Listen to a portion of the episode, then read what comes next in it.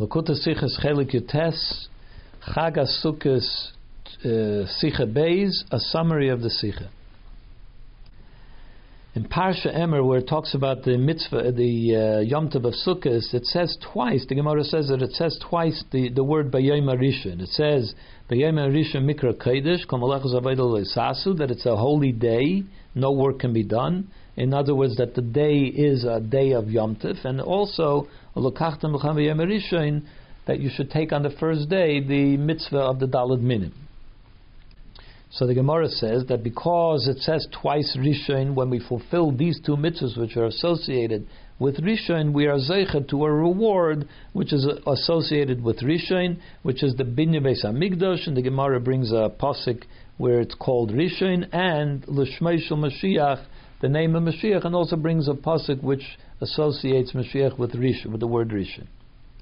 The Maharsha explains the reasoning why the mitzvah, the mitzvah of Sukkah the the idea, the the Yom Tov of Sukkot is connected to the Binyan Beis Hamikdash because it was all about Hashem taking us out of Mitzrayim and putting us into the Sukkahs, and it's called and Vahi B'Shalom Sukkah. It's uh, the Beis Hamikdash is also called Sukkah, the Sukkah of Hashem, and that's why through Sukkahs we are zeicha to the Beis Hamikdash.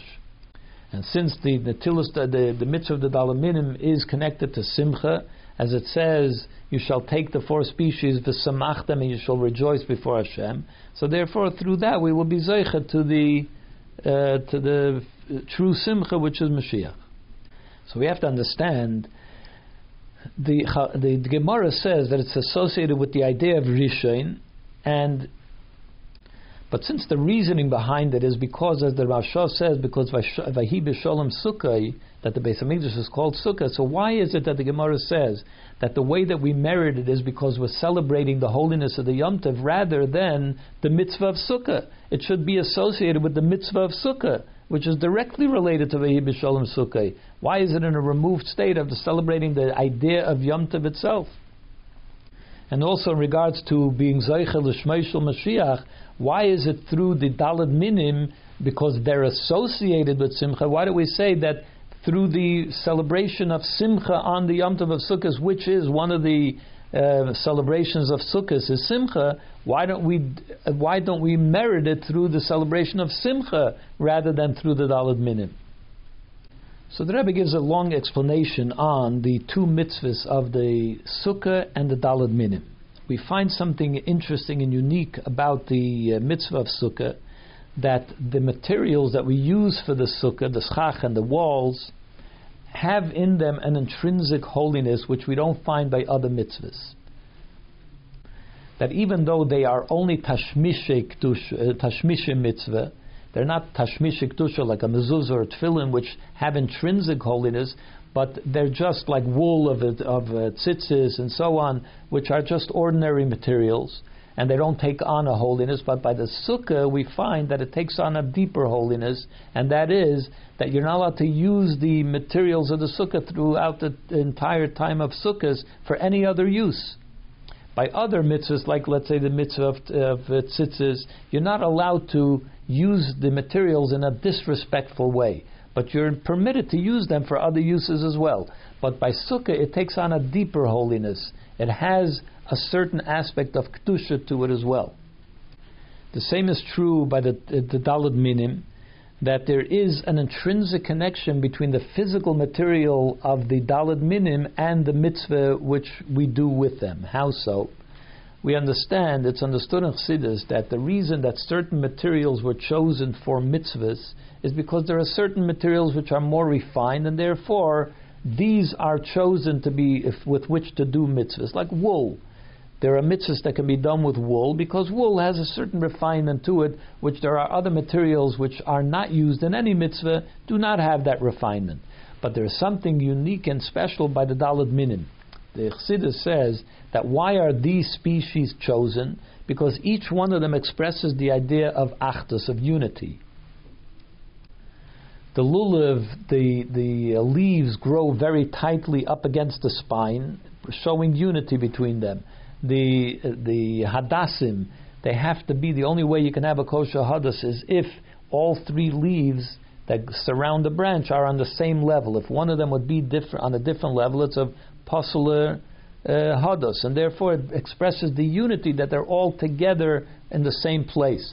In the uh, haravas grow very tightly. The branches of the haravas grow in great bunches together, united.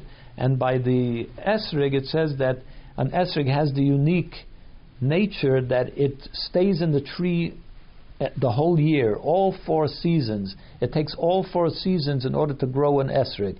In other words, that the esrig brings together all four seasons. There's no other fruit that does that. They all express a natural unity. So we find by the Dalad Minin that besides for being like any other mitzvah that they uh, they have a certain refinement here, the nature of it expresses that refinement. And here is the difference between the sukkah and the dalad minim. By sukkah, what brings the holiness that we said, that we spoke of, to the uh, to the wood of the sukkah and the schach? Only because we used it in a mitzvah. That's what draws the holiness into it. But by the dalad minim, it's an it's their own nature expresses that unity. Even if you don't use the the lulav of the esrig, it still expresses that unity. Another similarity and difference between the sukkah and the dalad minim, they both express the idea of achdus of unity without division. Meaning to say, the sukkah, every, uh, a person goes into the sukkah with his head and his, uh, the bottom of his feet it, the sukkah recognizes them all as one. You go in with your entire mitzias, and not only that, even all the Jews, as expressed in the idea that Ru'uyim Kol Yisrael Leisha Besukkah Achaz, every Jew is permitted to go into the enti- same sukkah, and if everyone were to fit into the same sukkah, that's a good sukkah. In other words, the sukkah brings together every type of Jew as one. Everyone is seen as the same. It's an expression of achdus. The same with with um, the Dalad Minim, that you bring together the four different species into one, but there is a difference. The Sukkah doesn't recognize any differences between people and in the same person between the head and the foot. But by the Dalad Minim, it does recognize differences. There's the Lulav and the Esrig, and each one expresses a different uh, type of Jew. But we bring them together. So one would think that the type of unity that is brought out by the sukkah, where we recognize no differences, is a higher level of of achdus. We don't even recognize differences, but the truth is that the where does the achdus that comes to, through the dalad minim, which is that we can take different uh, different varied type of people and varied type of species and bring them together, comes from the the deepest level of unity, a place in which it's not a contradiction that people are different to be able to be united. And that comes from within Atzmus, as explained in Chassidus in many places, that the true unity is only Hashem Echad, the place of essence of Hashem, and it's from there that we get the, the uh, possibility to be able to bring together differences and make them into one. But in order to be able to see that you have different people, different types, and bring them into one, and that in essence that is the truest nature of unity, it can only come after you've reached a level of sukkah, which is that you first come to a level in which you don't recognize uni- uh, you don't recognize differences. Only then are you able to be able to uh, to see that in differences you can also have the truest unity. If you wouldn't have that first level of sukkah and where you don't recognize differences, you would never understand that the true nature of difference is also unity.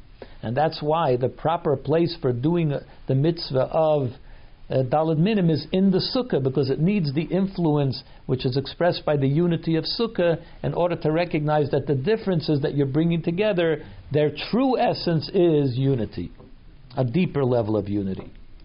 Based on this, we'll examine now the difference between the Yom Tif, the, the resting on Yom Tif, and the mitzvah of Sukkah, to start with. The mitzvah of Sukkah in itself expresses the idea of infinite and Ein Sof and Makif, because it's built in a way that it envelops the person. So the physical structure of the Sukkah itself expresses the idea that there are no differences. But when we look at the day of Yom Tov, let's say if Yom Tov comes out on Tuesday, Tuesday by its nature has no holiness attached to it at all. It's just a regular day. come, now we are meant to introduce holiness into Tuesday. Tuesday doesn't recognize any holiness at all, but yet we are able to introduce holiness into Tuesday. So that's an even higher level of um, transformation of the mundane into something holy, even than the sukkah itself. And that's why the Gemara says that Mashiach, the idea of the, the sorry, the Beis Hamikdash, what is unique about the Beis Hamikdash? We took an ordinary place in the world, the Har HaBayis, which has no intrinsic holiness to it at all, and we made it into, we're meant to transform it into a place of holiness. That's more similar to taking Tuesday and transforming it into a holy day. That's why it's dependent on Shvisa Saregel, to the, the rest of the day, the, the resting on the day, making it into Yom Tov, more than the Sukkah, which has a certain intrinsic holiness to it as well, because it represents a, a Achdus which is in which no differences are recognized. And the same can also be understood about the connection between the Dalad Minim and Mashiach himself. There is a holiness which is superimposed onto something which by itself doesn't have any holiness, and it just lives in that kind of holiness that it came from somewhere outside itself. But in Mashiach is trying to accomplish that we should see from within what we have in the world holiness. How do we see that? We say that Oidcha Hashem ki bi. When Mashiach comes, we will thank Hashem for the golus itself. For the punishment itself, we will thank Hashem because we will begin to recognize, we will finally see that the golus itself was a blessing for us. That's what Mashiach will be revealed to us. And that's what's expressed by the Dalad Minim as well. That their very nature expresses a certain bittul, a certain unity, the godlinesses that that's found within them. It's not a holiness like by the sukkah, which comes from outside of itself. It's superimposed on the wood of the sukkah only because you built it into a sukkah. But the Dalad Minim have an intrinsic understanding that their physical nature expresses the holiness and the connection to Hashem, and that's why it's dafka the Dalad Minim which are connected to Mashiach.